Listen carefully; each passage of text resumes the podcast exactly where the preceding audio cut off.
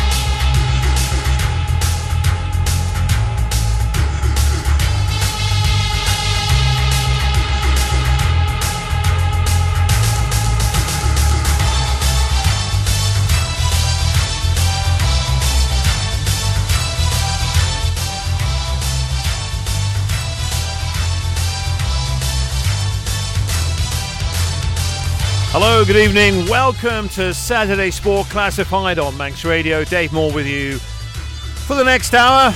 And despite the weather, we have a packed programme, a roundup of today's action from football, hockey, and rugby.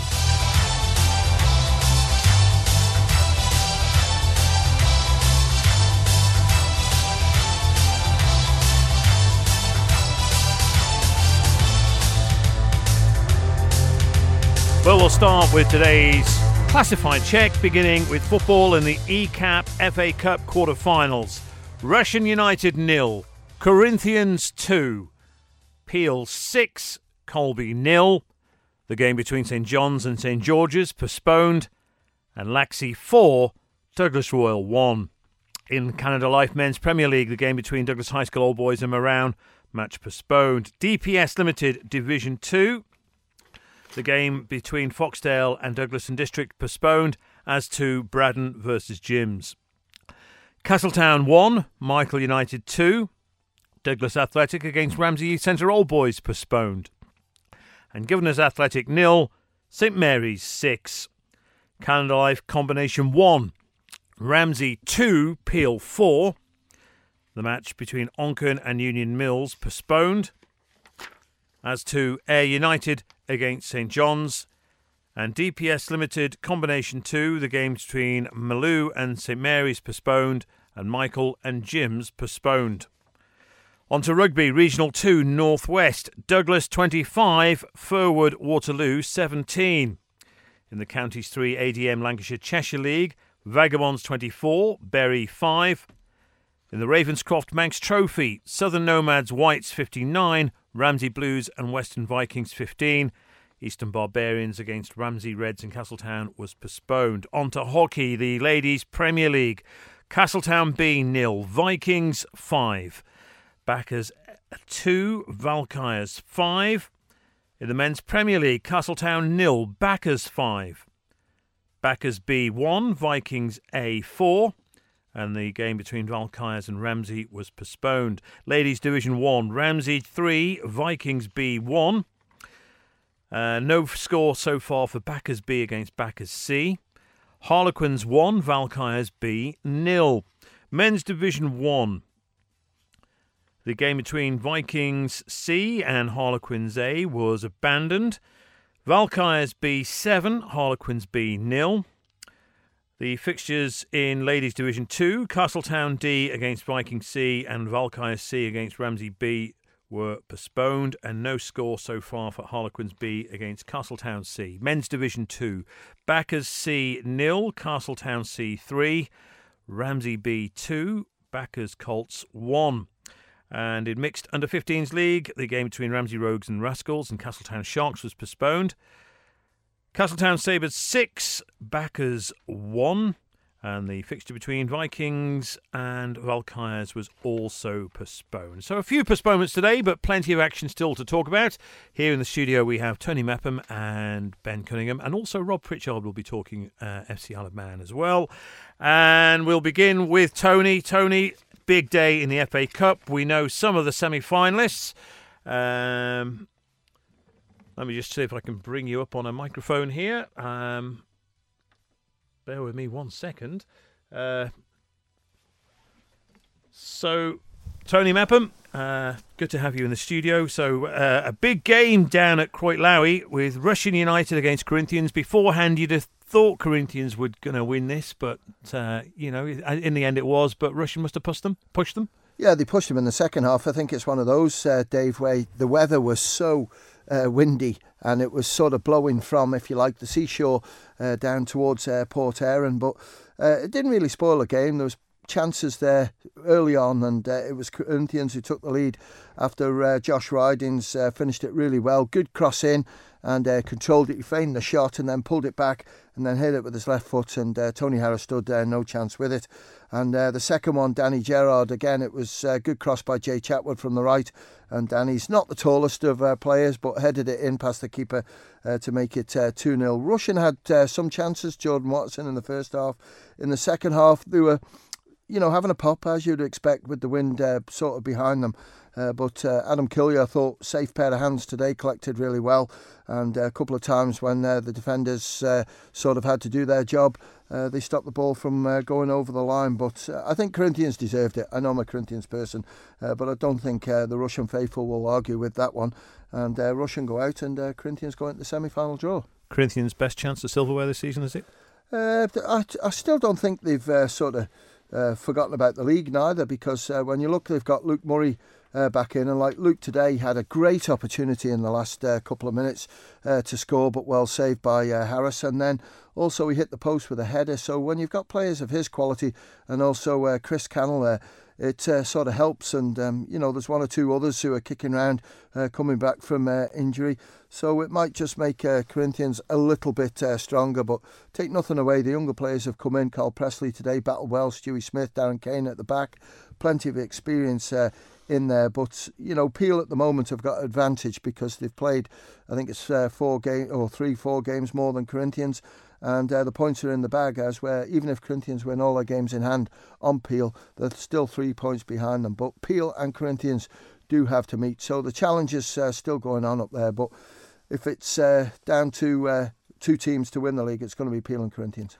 And you would would you want them paired in the semi-finals. Uh, we have got the draw coming up, haven't we? So uh, we have uh, Brooks on uh, standby in London, and uh, well, I'll apologise to him on air myself, but we cancelled the draw this morning due to we we lost that Peel and Colby game, uh, but fortunately enough, Colby could uh, accommodate the game. They uh, had it down at uh, Station Road Fields, and it was played. And well done to them. But it's yeah, it, it, doesn't matter when you look at the four teams in the hat or five teams. We've got St John's or St George's. We'll try and play that, Dave, next Saturday. Just mm-hmm. a little bit of a hiccup at St George's free week, so we're just trying to see if they're free to play. Okay. we've got Peel, Laxey, and Corinthians. So four, five, very, very yep. good teams still in it. Let's talk about Peel then, because they put six past Colby. Yeah, and let's uh, got thanks to uh, Colin Moore got a bit of a report on this one, and it was only one 0 to Peel at uh, half time. Uh, Thomas Brown uh, got uh, two of the goals, but it was uh, the fourth and the 55th minute he got his goals. There was an own goal on the 60th minute. Fred Donahue with his sort of debut goal on 78, Paul Whitehead on 90, and Lee Gale on 93. So there's three goals in the last sort of 12 minutes. So that's well played to Colby in that one. And um, after uh, the first goal was after four minutes, but Colby's defence battled well for the rest of the half. On a tighter uh, of the pitches, Freddie O'Donoghue scored on his first team debut. Well done there, Freddie. We wish you well in the little career that you possibly going on football wise. And uh, Paul Whitehead and uh, substitutes Lee Gale scored late on to emphasise Peel's second half superiority. Please thank Colby for offering their pitch this afternoon. Helps keep the fixing, keep the fixtures rolling. And um, yeah, from me as well, a big, big thank you. Well done mm-hmm. to everyone in organising it in a short space of time. Colby, the last of the DPS Limited Division 2 sides in the Cup, and we bid farewell to them. Yeah, we do, but um, you know, credit to them. And when you look at uh, Colby, Dave, where they've been over the last uh, couple of years, you know, with no first team and, and stuff like that, you know, it, it's credit to them for bouncing back. They've got two strong teams. The the sort of atmosphere down there is superb, and I think um, it's going well for them. And uh, today, after 78 minutes, if you'd had said the Premiership side would only be 3 0 ahead, you would have said, no, no, no, it's going to be more. So credit to them. And credit to Colby because, I mean, a lot of investment went into that club when they moved grounds. Um, you know, the, where they used to play is now there's houses there. Yeah. But uh, yeah, they switched across the road to Station Fields. Yeah, and credit to them because it's a lot of hard work. Um, okay, they got money for the pitch, but then to But even so, been, develop, yeah, yeah, exactly. develop what they got and to have that uh, Astro pitch there as well as mega, that's an income stream for them. Uh, they got a It's a great stand. facility for the south of the island. Oh, it's brilliant. And uh, when you look at the pitches that they've got, they've got two good pitches, and then they've got another pitch just tucked up behind the Astro pitch. No, there's a lot of hard work being done, and um, they deserve everything that's happening for them at the moment. I think they're on a massive turn. Okay, good. Um, the other fixture, Laxey against Douglas Royal, 4 1 in the end. Yeah, uh, report I got on this one. I think Douglas Royal took the lead. Sam Baines, who uh, is over obviously from Oh, University at the player. moment. Yeah. Exactly. He got uh, one, but then uh, two top players, uh, Tina Garvey, FC Isle of Man player with uh, two goals. Brody Patience got a couple as well. They're two cracking players there. Comfortable victory for uh, Lax in the end, 4 1, and they go through. And the other game obviously didn't go ahead, St John's and St George's.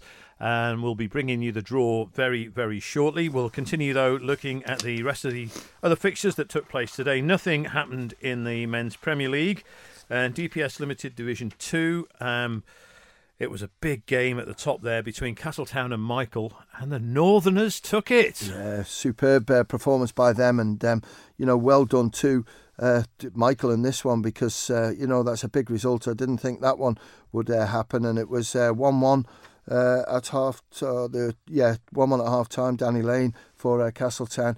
Uh, Kieran Lane got a goal. I don't think they're related uh, for Michael. Liam Kane. Uh, he's the one that we're hearing good reports about. Um, you know, scored uh, plenty of goals for Michael, and he got the all-important one today, by the sound of it, the winner, uh, which gives uh, Michael a huge uh, three points in this uh, chase for promotion, and not only that, chase for the championship as well, because you've got St Mary's involved, Michael Castletown, and you've got Braddan in there as well. So it's all to play for. And uh, yeah, St Mary's uh, comfortable winners, as you'd expect, 6 0 against Governors. Yeah, it was, and uh, not too sure the uh, half-time score, but uh, Owen Canepa, he got uh, three of the goals today. James Murphy got one.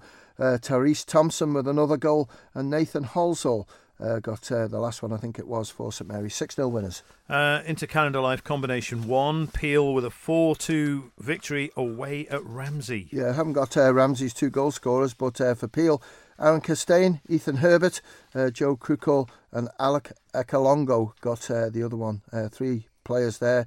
Krukol, Herbert, and Ekalongo, uh, tremendous uh, young players coming through the system.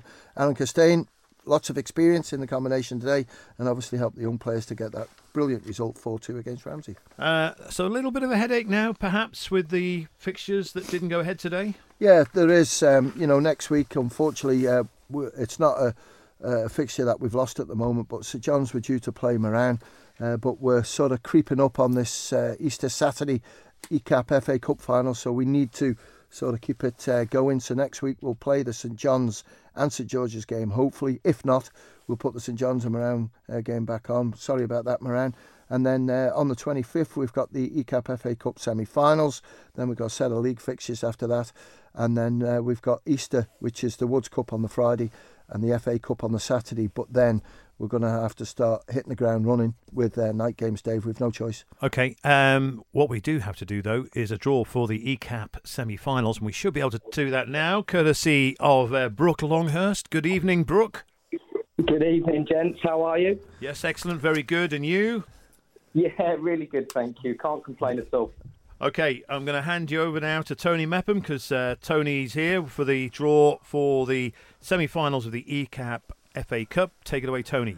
Hiya, Brooke. I uh, hope you're okay. I know that um, uh, weather conditions over here haven't been too good. What's it like in London? To be honest, it's uh, only just stopped raining for the first time in about four days. I was about to prepare myself for Noah's Ark, build it at home kit, but uh, yeah, we're, we're finally all right, mate. And I hear it's just been absolute non-stop snow your end for most of it. Absolute nightmare because uh, this morning um, we looked at the draw and I sent you an email to say, uh, Brooke, Dan, we're going to have to bin this because it did look as if we were going to have one, maybe two of the uh, quarterfinals on. Uh, but we managed to uh, get three of them on one of the teams uh, who gave home advantage and uh, they managed to switch it round. And I'm glad to say your furniture shopping is finished and uh, you've managed to race back to the Oh, office and, um, and and get the balls ready for the draw. So hopefully Yeah. you've got uh, four balls in the hat. And if you can put everyone out of their misery and do the semi-final draws, please. Yeah, no problem. So you are you ready for the first? We first certainly draw? are. Certainly are. Perfect. Uh, and first draw is number one. Number one is a home tie for Corinthians. And now play number four. Number four is St John's or St George's. Uh, and then the the next uh, out of the hat is number three. Number three is Peel. And and Peel will play number two. And number two is Laxey. So I'll give you the ECAP FA Cup semi final draw. These games, Dave, to be played on the 25th of March, 2 o'clock kickoff. First one out of the hat was Corinthians against St John's or St George's. And the second one was Peel against Laxey. Brooke, just while you're on, um, we had a conversation with the uh, FA last week, and um, you've uh, decided, which is very nice of you, to continue to sponsor the ECAP FA Cup, which is really good news for Manx football. Yeah, absolutely, and and you know it's been a great partnership for us. Um, you know we've always wanted, as we we said from the start, to continue to invest back into the Isle of Man and, and into grassroots football in particular. Um, we've really enjoyed the partnership, and, and we're looking forward to continue it for another few years to come. Brilliant. And uh, what are your plans? Are you coming over for Easter Saturday to watch the game? Absolutely. Uh, Dan Dan will be missing it, unfortunately. He's on holiday, but myself and uh, another colleague of ours will be on the island uh, and looking forward to, to giving the trophy to, to one of the four teams left. You know, may the best team win. And brilliant. I've got to ask you the question because I give you a bit of ribbon last time I saw you last week. What about your result uh, midweek in, in Europe for West Ham? Um, yeah, no, I mean, look, you know, there's only so much pride you can take out of beating Larnaca. You know, it's uh, it's about time we got some sort of win. It's just tomorrow uh, we we got Aston Villa at home. That's the big one. Can I see us getting something? No, not really. Um, we can barely win an argument at the moment. So yeah, I'm just praying that there's three worse teams in the league than us. Brilliant. Brooke, thank you so much once again for doing the draw. I know you've had to shift things around, but it means a lot No to the people here on the Isle of Man. So we'll just go through the draw again. The first semi final out of the hat was Corinthians against St John's or St George's, and the second game is Peel will play Laxey. Brooke, thank you so much. No problem. Have a great weekend, gents, and uh, I'll speak to you again later. And you. Excellent. Thank you, Brooke Longhurst of ECAP. So, a reaction to that draw then, Tony. Corinthians against St John's or St George's, and uh, Peel against Laxey. So, the top, the big two kept apart. You say the big two. Well, uh, only only for this, you know, the big two, the, the two top two teams saw this season, Peel and Corinthians. They are the two. You, if you were if you were a bookie and I came in and wanted to put a few quid on, those are the shortest odds I'd get, Peel and Corinthians. Yeah, possibly are. But when you look at uh, Laxey's current form, uh, you look at last week, Laxey were 2 0 down and ended up 6 3 winners. So that showed character, that. And they've got some really good young players in there. St John's against uh, St George's. It will depend on where St John's are with Dean Lease because uh, he's in the FC Isle of Man squad uh, at the moment, and these games are down for the 25th. So if fixtures work out that way, Dean Lease could possibly uh, come into that uh, setup if he's involved. But also with St George's as well, as we saw last week against Peel. You know, they didn't have the greatest of games, but they frustrated Peel. And it was only in the last minute that Paul Whitehead got that penalty that gave uh, Peel the points. So, you know, it, it's it's wide open, and I don't think there's any favourites in it. But you know, Peel are top of the league, Corinthians are second, and it doesn't tell lies. Yeah, Peel only lost once this season in the league. Corinthians only lost twice. Laxey have lost seven. Yeah. But, uh, anyway, Yeah, yeah. There you go. Stato, you're getting like Rob over there. well, when you've got the master to learn from, you know, it's uh, um, right. We're going to stick around because we still we've got FA Cup action tomorrow as well. Don't forget, and women's football. We'll uh, look ahead to that, and also Rob's also here. We'll talk a little bit of FC Isle of Man, even though they're not in action tonight. And we've got Ben Cunningham still to come as well with uh, rugby, uh, with rugby with hockey.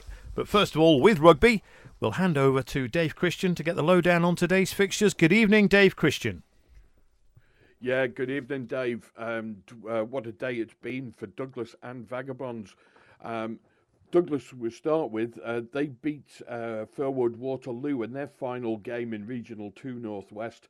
25 17, the final score was. Uh, Douglas led 22 5 at half time with first half tries from Kyle Martin, Rob Todd, and Sam McCord, plus two conversions and a penalty from Brent Snellgrove. Waterloo came back in the second half, but a second Snellgrove penalty steadied the Douglas ship and that secured them the points.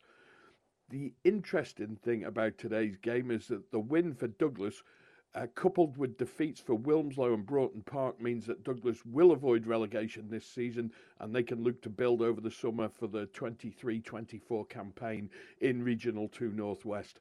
Uh, it's been a little bit touch and go, but in the end, um, Wilmslow conceded their away fixture against uh, champions uh, Anselmians, and Broughton Park lost at home to Glossop this afternoon. Uh, Broughton Park still have two games to play, but Douglas are now 13 points clear of them, and uh, uh, well deserved too. Uh, good solid win, and Firwood Waterloo are, are, pretty high up the table as well, so that makes the win for Douglas a little bit more impressive. Vagabonds, on the other hand, uh, they secured their first home win of the season, beating Bury 24 5 in their final fixture. Um, I say home win, it wasn't quite at home. They had to shift the game to the Mooragh Park at Ramsey uh, because of snow on the Ballafletcher pitch that they couldn't get shifted this morning. Um, that didn't put Vaggers off their stride. Uh, Stevie Gorn and Dan Bomwick both went over for tries for Vagabonds in the first half. And in the second half, Mark Oldfield went in for one and Gorn picked up his second. Cam Finley weighed in with two conversions along the way. Uh, Ethan Ethan Marsh picked up a late consolation try for uh, um, uh, for Bury in the game, and uh, they well deserved that as well. But it was in the final minute um, elsewhere in the league, however, and that's the important thing for Vagabonds, uh, they're going to move off the bottom and uh, potentially, because we don't know how relegation is going to work quite yet, but potentially they could avoid relegation. However, there was one more game that was important today, and it was Port Sunlight versus Dukinfield. Port Sunlight are the team that Vagabonds have gone ahead and uh, that game was unfortunately postponed due to the weather. So Vaggers are left a little bit dangling now for a, a couple of weeks until that fixture can be rearranged. And uh, a win for um, uh, Dukinfield will be enough for Vagabonds to finish second from bottom of the table and with a better chance of avoiding relegation. Uh, but uh, that decision is going to be made by the divisional organising committee in a couple of weeks' time. In the final game uh, of the afternoon, it was the Ravenscroft Manx Trophy. That's finished 59 15. Southern Nomads Whites against the combined forces of Ramsey's Blues and Western Vikings. 59 uh, 15, the final score for Nomads. Uh, two tries each for Josh Smith, Django Kinley, and Jack Slight, and also tries from Ori Watterson, Rob Alston, and Sam Kenyuk with Mark Young weighing in with five conversions. I haven't quite got all the scoring information for Ramsey, but I do understand Jared May went in for at least one try, and uh, that's as much information as I'm going to get today, I would think. I'll have to catch the lads in the pub later on to pick that up. But yeah, impressive wins there for Douglas and Vagabonds. Vagabonds certainly finishing the season on a high. It's not been easy for them, and uh, they've gradually improved, uh, particularly since Christmas and the addition of a new coach and uh, and the signing of uh, Daniel Bomwick from Ramsey uh, made the difference for them. They deserved this afternoon's win. They were on top pretty much from start to finish, and even suffered a yellow card in the process. Alex Cartney picked up a, a team yellow card. Uh, but that didn't put them off their stride either. Neither did the weather. Uh, cold wind and uh, driving rain. But uh, all in all, a good day for Vagabonds, a good day for Douglas, and a good day for Isle of Man Rugby. Manx Radio Sport. Thanks to Dave Christian with a roundup of rugby. We're going to go back to football temporarily and uh, just talk a little bit. We've got uh, Tony Mepham still here and also Rob Pritchard as well. We'll talk to Rob in a moment about FC Isle of Man. Um, just looking at the conditions today, Tony, uh, which is the most brutal pitch to play on? I mean, you've played everywhere. I'd imagine. Maybe not not some of the newer ones. Tried but where, to play. but where where were the pitches that really, on a day like today, you thought I don't want to be playing here? T- today was cold, but I would think at the moment, and um, I'll put it out there, is Gary Moore, Uni Mills. It's on the top of the hill. It's open.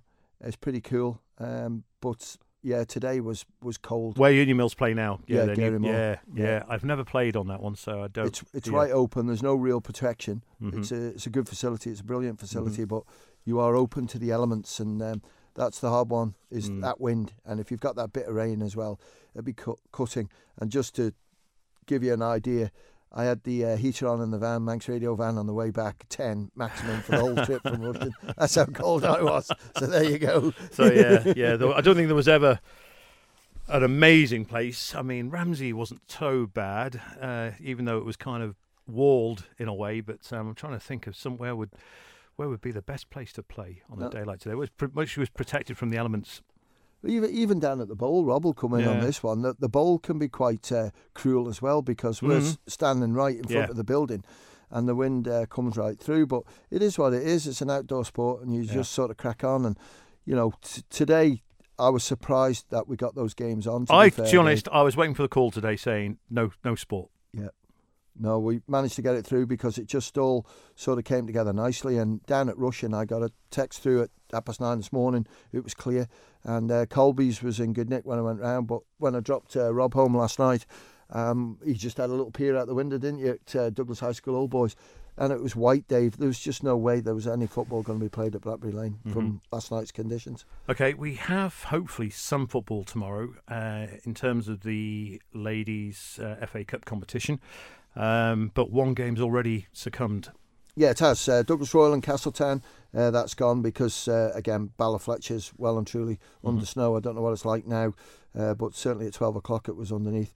And um, Malew against uh, Onchan. Question mark? Question mark, yeah. We spoke to the people at Malew and just said to them, um, what you thinking? And because they called the game off today due to the weather conditions. But So you know, oh, is this going to be one of those maybe tomorrow morning? It's going to decisions going to be made. Do you think, or I, I would hope maybe tonight. I asked the boys Okay. and committee boys as well, Jordan and, and the others, just uh, if you can make a, an early call, just so everyone knows what, what they're up to. Because with what's out there at the moment, Mm. it's not nice anyway. So there's no point in travelling if the roads are going to be treacherous. now just with in terms of the women's fixtures? Because next week it's Mother's Day, Yep. and uh, that's a free weekend for women's football. Would the postponed fixtures be pushed onto the next Sunday? Do you think? We'll have a look at it, Dave, because um, the problem is when we come to rearrange fixtures, and there's only a couple to put in at the moment.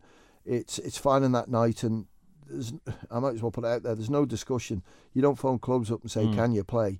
You put them on, and usually And then wait for them to tell you that, that they can't. if they can't play, Mm. then it goes down. Well, it, it sounds a little bit harsh, but we can't just Mhm. sort of wait for clubs to see what sort of uh, dates they've got players available. So uh, fingers crossed that um, you know we can try and get something out. But with losing Mother and Sunday next, uh, with games next Sunday. And Masters, there's no Mm. fixtures on as well. Does cause a little bit of a problem, but we're in a good place with the women's football. It's the men's football that I'm seriously concerned about because when you look at uh, there's one or two Premiership clubs, I think it's Onchan and uh, Corinthians. They've only played 14. Mm. Well, uh, when you you look, we've got the Hospital Cup starting uh, sort of uh, April time, uh, the middle of just after Easter, I think it is. So uh, we need to try and clear some of this backlog before we have major problems struggling to try and get it done before TT. Is there a possibility that, just say, I mean, I'm being very hypothetical, but would it come down to just to make sure that the league is the priority? I would imagine. Is there a possibility that you'd say, right, sorry guys, but we just don't have room for a hospital cup this season? Uh, I wouldn't like to do that be- purely because of what we had in COVID. Um, we had Mhm. all sorts, and we got through it in the end. Um, no, we we just got to, you know, keep going and, and play twice a week. And this is what I think will cost Corinthians because uh, they're looking at twice a week every week. So you're going to have injured players. They've also got Cal Cup to contend with. They've got the combination one uh, trophy and junior cups and, and hospital cups. So there's all sorts, but.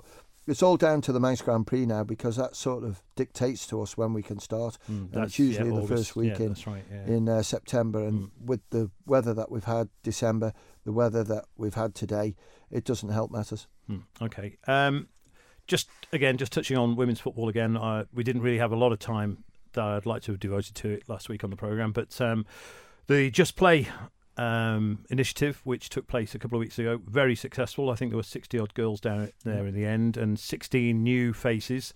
Um, one thing maybe uh, just a little bit disappointed. I think it would have been nice to have seen some old faces coming back as well. You know, girls that have maybe used to play football, don't play anymore. Maybe they've gone off for whatever reasons, but uh, it would have been nice to have welcomed some of them back. And uh, but th- there will be an opportunity for players, old, new, and current, again very soon. Yeah, they're going to try the one on the 29th, which is just before Easter, which is a good time.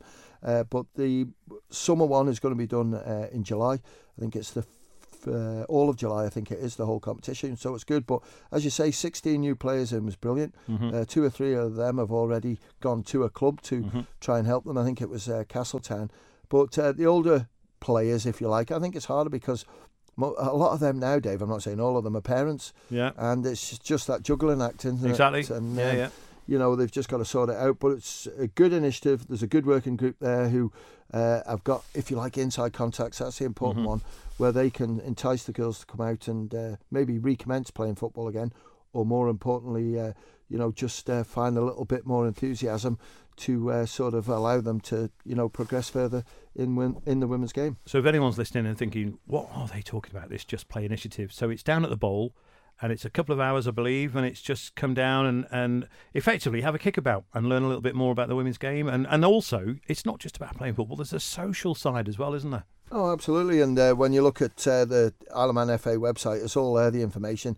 And if they need to get in touch or want any advice, I'm sure there's people involved in that working group would just explain to them because I think what did come out of that uh, first one that they did uh, was that they mixed the, the better players up with the younger players, uh, the new players Yeah, to help them. They did that. and you could see that, and it just encouraged them. Uh, they weren't coming down suddenly faced by eleven Island internationals Mm, and, and trying mm-hmm. to see if they enjoyed playing football. So I thought I thought it went really well. It, well, at first I was a little. I must admit, I was skeptic because the, the, the they were doing that, and I was thinking these new girls aren't seeing the ball. But at the end of the session, all the new players got to play with each other, so they'd all had a little bit of experience of playing with the experienced girls, and then they all got to play by themselves, and they got to see a lot more of the ball, and, uh, and I think they all came away smiling. What I would like to see, and I don't know whether it's possible, was because again, if you can't commit to something like that on the night. So uh, they're coming down in their trainers and kind of not very appropriate footwear. Maybe some of the established girls, if they've got old pairs of boots or whatever. And I think this is what happens at youth level as well. Um, there's a scheme where they can bring old football boots along.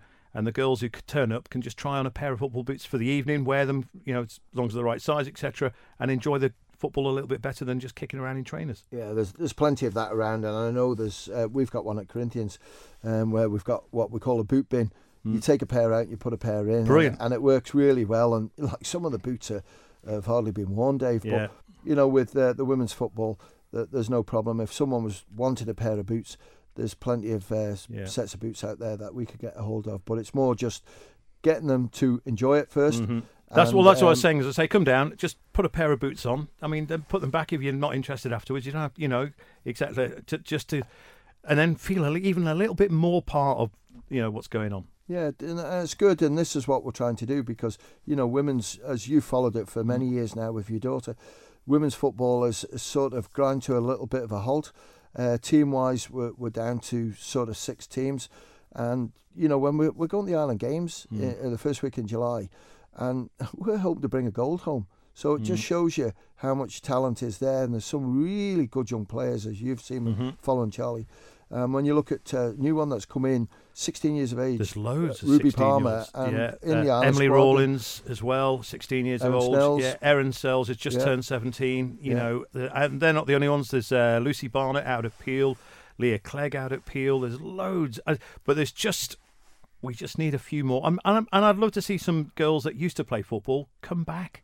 That would be fantastic. Yeah, it's been going for a long, long time now. Mm. And uh, at one stage, I think, if I remember, 13 teams. 14 teams, I think 14 it was. teams, yeah. was it? Uh, Mhm. Uni Mills had two. Mm. Uh, it was unbelievable. But, you know, just at the moment, for whatever reason, it's hard. And, you know, when you look at the women's football in England, it's absolutely flying. But even, I think, grassroots football, women's football in UK, Mm. Hasn't gone absolutely mental with what's happened to Mhm. the Lionesses. But uh, certainly in the Isle of Man, we need more. Mhm. And uh, the Isle of Man FA aren't frightened to sort of alter things to make it better. Mhm. But it has to be better Well, for new players. To one of those to toughest calls. Yeah, one of those toughest calls. You said new players going to Castletown, but at the moment they are kind of being stamped on most weekends because they're they're struggling to to get players and not the best place to maybe go to start with. You know, if you're going to join a team that's getting beat 11 0 every week. So, I mean, I know it's tough, and I know the FA can't dictate, but there has to be a sort of maybe a bit of a balance between the clubs to try and make it more of an equal competition. I think the clubs uh, try and do that. You know, let, let's look at Peel. uh, Onchan, Mm. uh, and also uh, sort of Corinthians, Douglas Road to a fashion as well. Yeah. Um, when they're playing against a team and, and the scores are, are going well, they do try to sort of even it up. But Mm. one thing that does come out from these meetings is that the girls who are maybe having a tough game that day and conceding a lot of goals, they don't want other clubs to feel sorry for them. No. It's all a learning curve for them. Don't um, suddenly put the goalkeeper up front and stuff like that. They don't want to see that. No. But there is a way to bring the younger players through. For the Mhm. better clubs, is maybe in games like that. So it's all something that we all need to work hard at to make it Yeah. A success that um, certainly football is on the island. Yeah. Um, Michael United, there's talk that they're trying to get a girls' team together as well. Yeah, Rob released that a couple of weeks ago, and um, you know they've got a good man in there, as I said, then Michael Corlett, who's done it before. He's trained the island squad, so he knows everything. Um, but again, it's just getting the, the Yeah. numbers up there to get it started, and hopefully another team will come in. And amazing that we don't really have a team from the north. You know, uh, not even Laxey, which is you know quite surprising really because they've been really really good in recent years in providing women's football. Yeah, when you look at uh, the younger teams that are coming through with it, Onchan got uh, terrific numbers coming through girls football. Uh, you've got uh, Douglas uh, and District, uh, but you know Laxey have have got a lot of good players in there as well. But when you look at previous Northern teams, Michael have had a team, Ayre have had a team, Ramsey have had a team, Laxey have had a team. So there are people that are interested enough in, in Mhm. playing it. It's just someone grasping it and just saying, right, let's let's get this going here and let's get enough players in. Okay, thanks, Tony. Um, ben Cunningham still to come with a look at today's hockey, but I'm going to bring Rob Pritchard in now and keep Tony Mepham with us as well. Let's talk FC Isle of Man. Um, we're into March. Let's rewind back to last August. Uh, we would never have said, we would be surprised if someone had said, yeah, FC Isle of Man just above the relegation places. Well, you, you say that, but I think there was an acceptance early on, uh, not just from uh, Paul Jones, who's the interim boss now, but also from uh, his uh, his predecessor, Chris Bass. And the messages started coming out very early in pre-season that uh, looking at the quality of the teams that in this league, it is a big step up from the NWCFL Division One South into the NWCFL Premier Division. It's quite well noted, not just here, but by other clubs around, that at this particular tier, it's a strong division stay in this league, consolidate your place. That was the word that was coming out very early. And as it stands at the moment, yes, they're down towards the bottom of the table, have been for a while. It's been a very challenging campaign at times. Uh, but going into this weekend, they have that uh, nine point cushion from the relegation zone. And I can actually say that it will stay at at least nine points because uh, Burscough, the team below them, uh, lost narrowly today in an absolutely thrilling game over there. They lost uh, 5 4 at home to Wythenshawe Town. So that gap will remain the same no matter what happens tomorrow. FC Isle of Man playing Northwich Victoria, who uh, beat FC Isle of Man back in November 3 1 at the Bowl. So a very good team, and they're in the top five places at the moment. Where the points go obviously depends on results around them today and what happens tomorrow. But uh, Northwich Victoria, very good team and a, a very well established and respected team in uh, non league football across uh, England as well. Uh, well, looking at FC Isle of Man, Three wins from their last four games. It's been a real turnaround in form, and the last result was a, very hard fought 1 0 home win over Winsford United last Saturday, which Tony and I covered. Um, Northwich Victoria, as I've mentioned, in those top five places in the league. But um, FC Isle of Man's interim manager, Paul Jones, well, he insists uh, his team is in a good place right now to compete and that uh, confidence is high. I spoke to him this week. Yeah, it's going to be a really, really tough game. Kind of snuck up towards that kind of promotion sort of places over the last kind of six weeks or so, um, getting some really good results. Um, so yeah, it's going to be a real stiff test for us this uh, this week, and um, hopefully we haven't lost any of our momentum that we've bu- that we've been building through the postponement through the midweek game. But yeah, we're looking forward to the test and seeing where we're at. Now, of course, you lost 3 1 to Northwich at the Bowl toward the back end of 2022, but you beat Winsford United at home last weekend. Winsford then went on to beat Vauxhall Motors, who were, of course, up toward the top of the table as well. Do you think a result like that and some of the other results we see means that, from your perspective, a lot of these teams toward the top are beatable? Yeah, I think you've kind of nailed it there. You see, you see the results week in, week out, and you can never really gauge who's going to beat who one week to the next. And um, yeah, some of it will depend on player availability, I'm sure, and, and whether players have moved on or um, whether they brought any players in. But yeah, I think I think every team is beatable for sure. Um, and we, you know, we're going to have to be somewhere close to our best on, on Sunday to give us a real good chance of beating an informed team. But yeah, I, I don't think we go into any game um, not thinking we have an opportunity to win if we perform well. Um, so you know we'll take that into Sunday and, and hopefully we'll we'll give ourselves an opportunity to get three points. It's been a good few weeks, uh, a real upturn in results. So, uh, over the last, I suppose, seven days leading up to this game, how have you been sort of trying to keep up that momentum and keep up that positivity within the squad to, to go to Northwich and try and get a result? Yeah, I mean, I've been away with work uh, most of this week, so I've, I've not been around, so maybe that will help them be in a good place for not having me pestering them for a few days. So, they, they had a good session on Tuesday morning. A little bit of a break sometimes is really good. They've, they've worked ever so hard since we've come in working with them and had a lot of a lot of games. Um, so you know they trained well Tuesday. Worked on a few bits that we were looking to improve on after the Winsford game. Um, and and you know a couple of days off is probably no bad thing really. Yeah, they're in a, everyone's in a really good place. Really looking forward to playing football. I think you know in a manager now my role is to to not interfere too much. And I think if I interfere too much or try and add too much into to to the group when they feel like they're going in a good direction, then I'm I might uh, I might put some doubts or, or, or stop that progression as the t- of the team. So yeah, it's just kind of little little tweaks and little things to think about rather than you know maybe we we threw an awful lot at them very early on, which we felt they needed, and and now it's just a case of kind of fine tuning things rather than you know creating things or doing things for the sake of it to look busy. So um so that's kind of how we've been thinking about really the last week or so. That's um, Paul Jones speaking to myself regarding tomorrow's game. So, just taking a look at a bit of team news before we move on for FC Isle of Man this weekend. So, after securing a clean sheet on his return last week, Dean Kearns will keep his place in goal as Ben Wilkinson, James Rice, and Matthew Quirk continue their recoveries from injury. In the back line, Ryan Burns and Tom Shimmin coming to Paul Jones' lineup as defensive options, with Jamie Corlett and Owen Sherrod dropping out. And there's a boost in the attacking options as well this week, too, as Furo Davies returns to the fold after a three match suspension. He replaces Tom Creer. So the FC Isle of Man squad to face Northwich Victoria tomorrow is as follows it is Dean Kearns, Ryan Burns, Carl Clark, Jacob Crook, Alex Maitland, Tom Shimmin, Dean Leese, Charlie Higgins, Ronan McDonnell, Jack McVeigh, Kyle Watson, Michael Williams, Steve Whitley, Furo Davies, Sean Doyle, and Frank Jones. And that game kicking off tomorrow at 2 pm. Response to that uh, squad, Tony? What you'd expect? Any any names in there that uh, I feel for Owen Sherrod. Um, he's got a boot on. I saw him today, spoke to him today, and um, whether it's a break, they're not 100% sure yet, so we've got to wait and see. Uh, but no, it's a good enough squad, and you know the players coming back in. The, the number one jersey's been the one that we've been looking at because Ben Wilkinson's been impressive, young lad. Uh, plays under 18s, come in and uh, he cracked a bone in his uh, wrist, so James Rice is back in there training, so that'll help things. But I think um, you know it's been pretty well near enough the same team that Paul's been uh, picking now, and there's good experience in there that helps blend the youth. And I think um, you know Alex Maitland now and Jack McVeigh look so comfortable uh, at the back. Jacob Cook on that left hand side, and then right hand side, whether he plays Ryan Burns or or Carl Clark or whoever, Owen Sherrod's been playing really well. Then it's great, but it's just up that forward line. Dan Simpson had his operation last week, so hopefully he'll be back very shortly. Uh, knee operation, so um, it's all sort of looking good for the the running that they've got. But I think they're safe now. I think they've got what they needed mm-hmm. to do. So credit to them. And then it's a question of uh, sort of a little bit more time, I think, to prepare for the 23-24 season than they had preparing for this year. We don't want to see a repeat though in 23-24 or 22-23, Rob.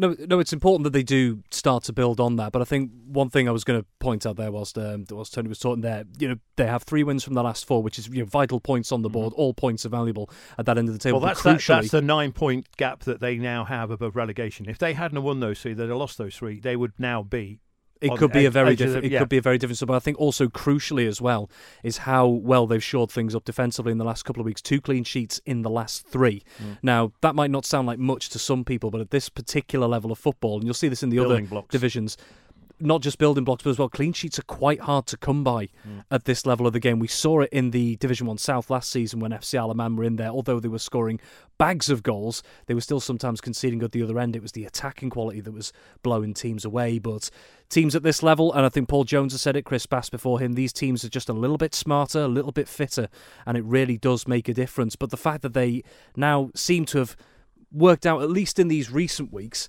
some of the uh, defensive issues that they may have had in times gone by. I think that really is starting to give some of those midfield and attacking players a bit more confidence to start bringing their game forward, that they're not worrying too much about conceding. So clearly, a lot of work has gone into it back there. If you look at the system, and we we can see it, Tony and I, week in week out, because we've that mm-hmm. vantage point. We've got the bowl. You know, you've got a solid back three in there, good experience figures. But when you add in in those wide areas, uh, Jacob Crook, who's now regular in the side, we saw his potential last season. Owen Sherrod coming into the mix. I know uh, Tony's mentioned there a, a knock after the last game as well, so hopefully nothing too serious there. But when you add the pace that they've got to bring to the attacking game, they can then drop into potentially a back five as well it's been a long transition period for Paul Jones, and there have certainly been, you know, if you look if you look at some of the comments, there have been maybe skepticism. I've put this very question to him a couple of times since he came in, but it starts seems to starting to come together at the moment, and that that will be that, that term you used, Dave, building blocks they do have to take that into next season because depending on which teams come up and come down into that league, assuming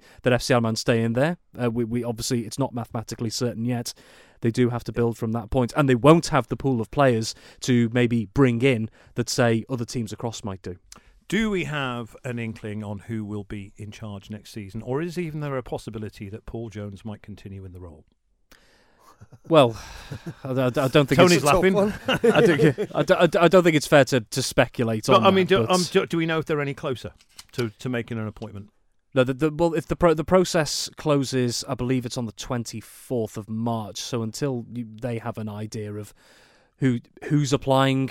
Uh, so is that the situation? Is it they they've reached out and basically said we're looking for a manager? They've not gone headhunting.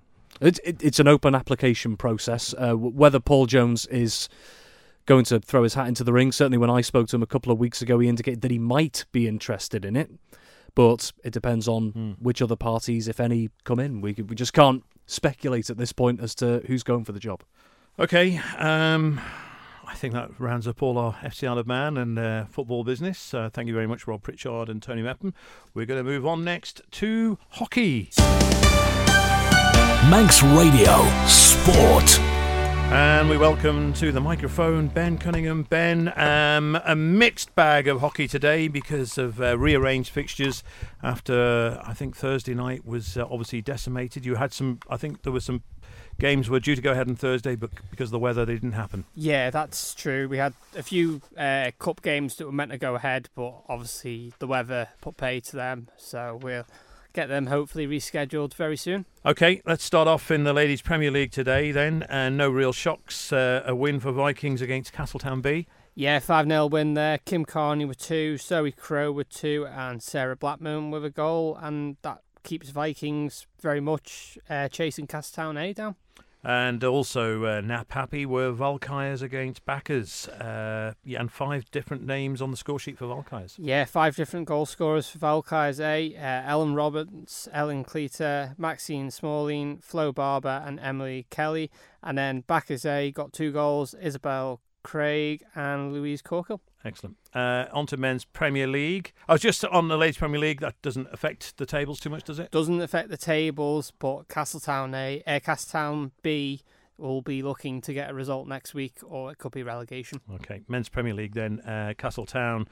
Castletown men going down 5 0 to Bacchas. Yeah, this was a top of the uh, league clash, uh, first v second. I umpired this game, um, and it was a very end to end game. And then eventually Bacchas uh, just managed to catch Castletown out and wear them down. Uh, Johnny Callow with two, Carl Moore with two, and Andy Whiting with a goal and a 5 0 victory for them. Uh, five goals also between Bacchas B and Vikings, but Vikings grabbing four of those five. Yeah, Nathan Evans with one, Dom Hubble with one, Archie Cayley with one, and John Cooper with goals each for Vikings A. And then for Bacchas B, it was Craig Lees. And the game between Valkyries and Ramsey postponed. So, in terms of the men's Premier League, um, very much as you were. Mm-hmm. Uh, Bacchas flying at the minute, and I think potentially could wrap up the title next week. We'll see. Ooh, okay. Ladies Division One, Ramsey beating Vikings B three one.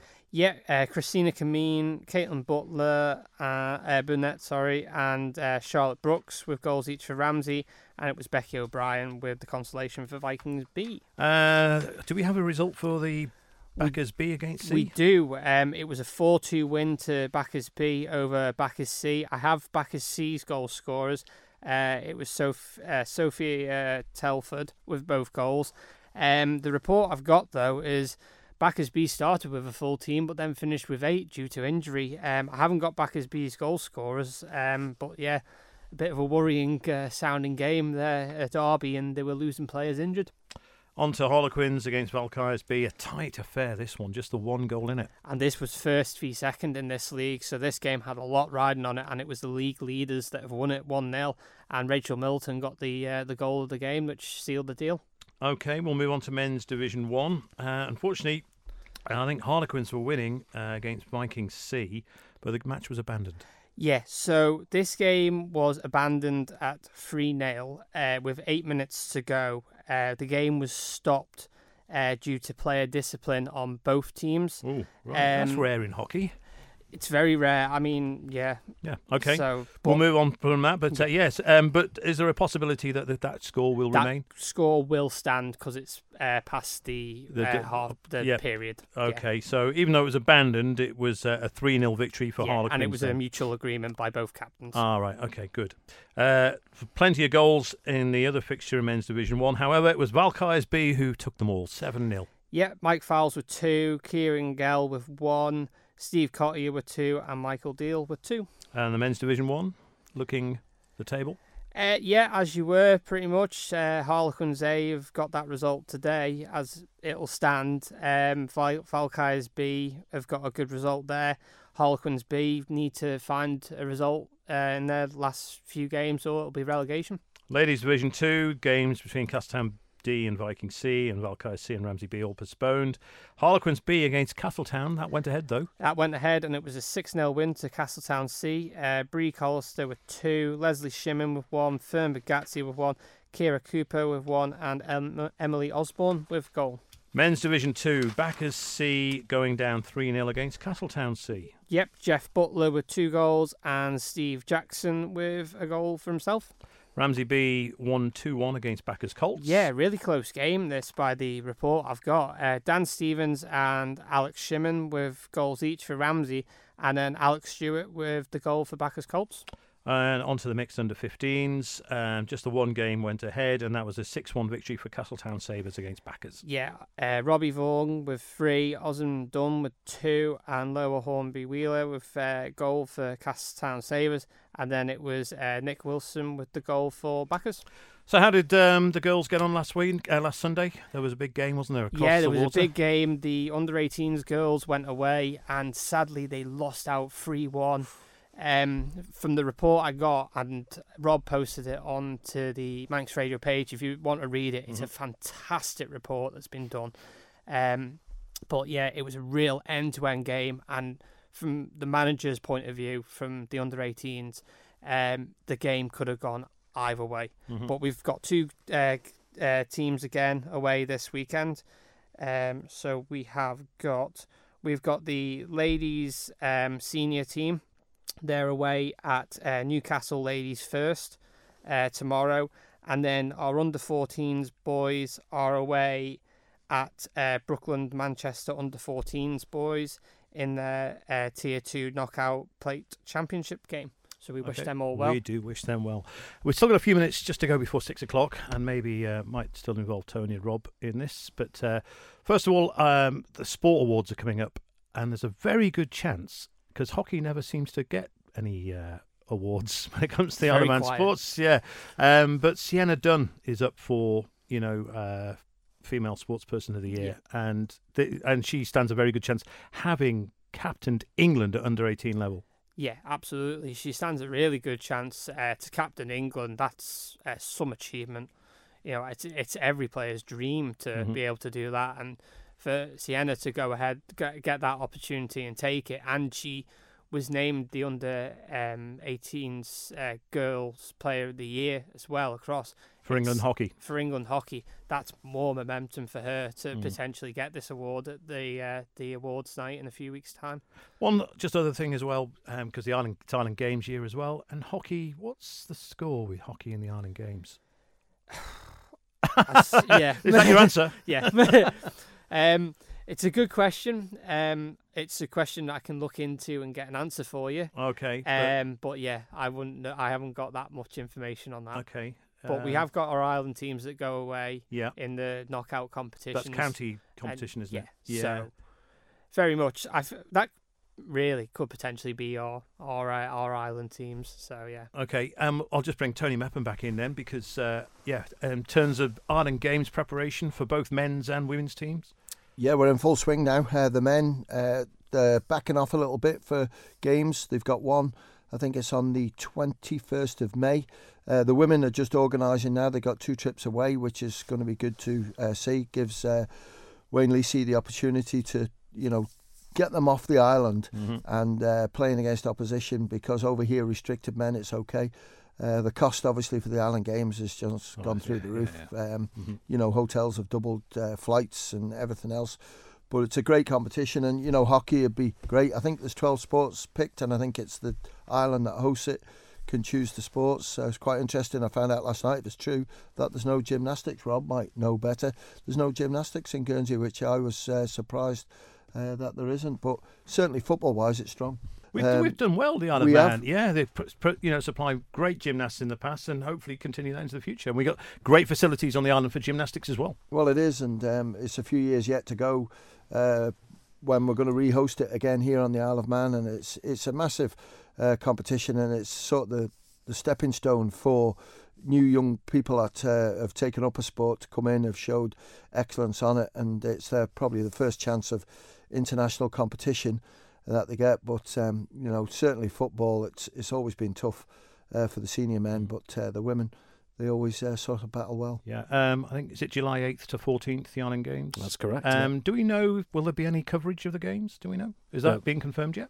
Uh, there will indeed. Uh, I'll be heading over there myself. Oh right, okay. Just Rob, Rob Pritchard reporting, or I mean, Just is- me flying solo for Manx Radio. I don't, but it's okay. For some, but Manx Radio, so the coverage will just be reports, will it? There'll be no live coverage of games or anything. Do we know yet? Or Well, is it too early to say? It, it's too early to say at this point. So we, we still have to wait when the uh, programs come out because the team selections are unlikely to take place before the start of April. Mm-hmm. Um, they do have a deadline, I believe it is by the uh, the end of March, but.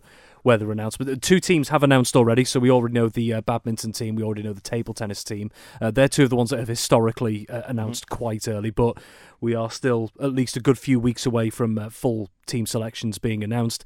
In terms of the program, that is uh, still being worked on. Stay Uh, tuned. Just looking ahead, then, uh, when do the midweek fixtures start, Tony, for football? Um, when does that happen? Is it once the clocks have changed at the end of March? Yeah, we'll, we'll probably go the week after Easter just to give us a, an extra sort of uh, few days. But you know, Easter is um, what the seventh, eighth weekend, um, so we'll probably go the this weekend after that because I think the clocks go uh, twenty fourth. Is it twenty fourth, Mhm. twenty fifth? I think.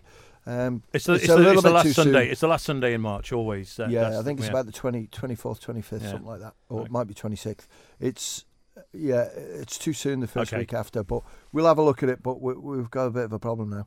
Okay. And what about hockey? I mean, are you going to get hockey in, Ben, before the end of the season? Yeah, we're we're looking good pretty much. Um, obviously today we lost um, uh, Peel, uh, all the fixtures at Peel. The uh, the pitch inspection didn't take long. They arrived and turned around straight away in the Frozen? car park.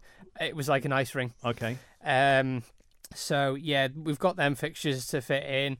Um, all the plate uh, semi-finals, cup and bowl are all near enough complete, and they're going to be played on the 29th of April. Mhm. Uh, hopefully, we'll be reporting live at the games as well.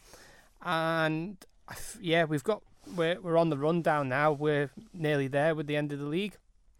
Okay. Well, gentlemen, we are almost out of time. Thank you so much for your company again, uh, especially Dave Christian as well, covering rugby for us. But it's just time for me to say thank you to Tony Mepham, Ben Cunningham, and Rob Pritchard for their company on Saturday Sports Classified. We're going to hand you back now to Radio Caroline, who are going to keep you going through the weekend. But from me and the rest of the team, it's goodbye for now.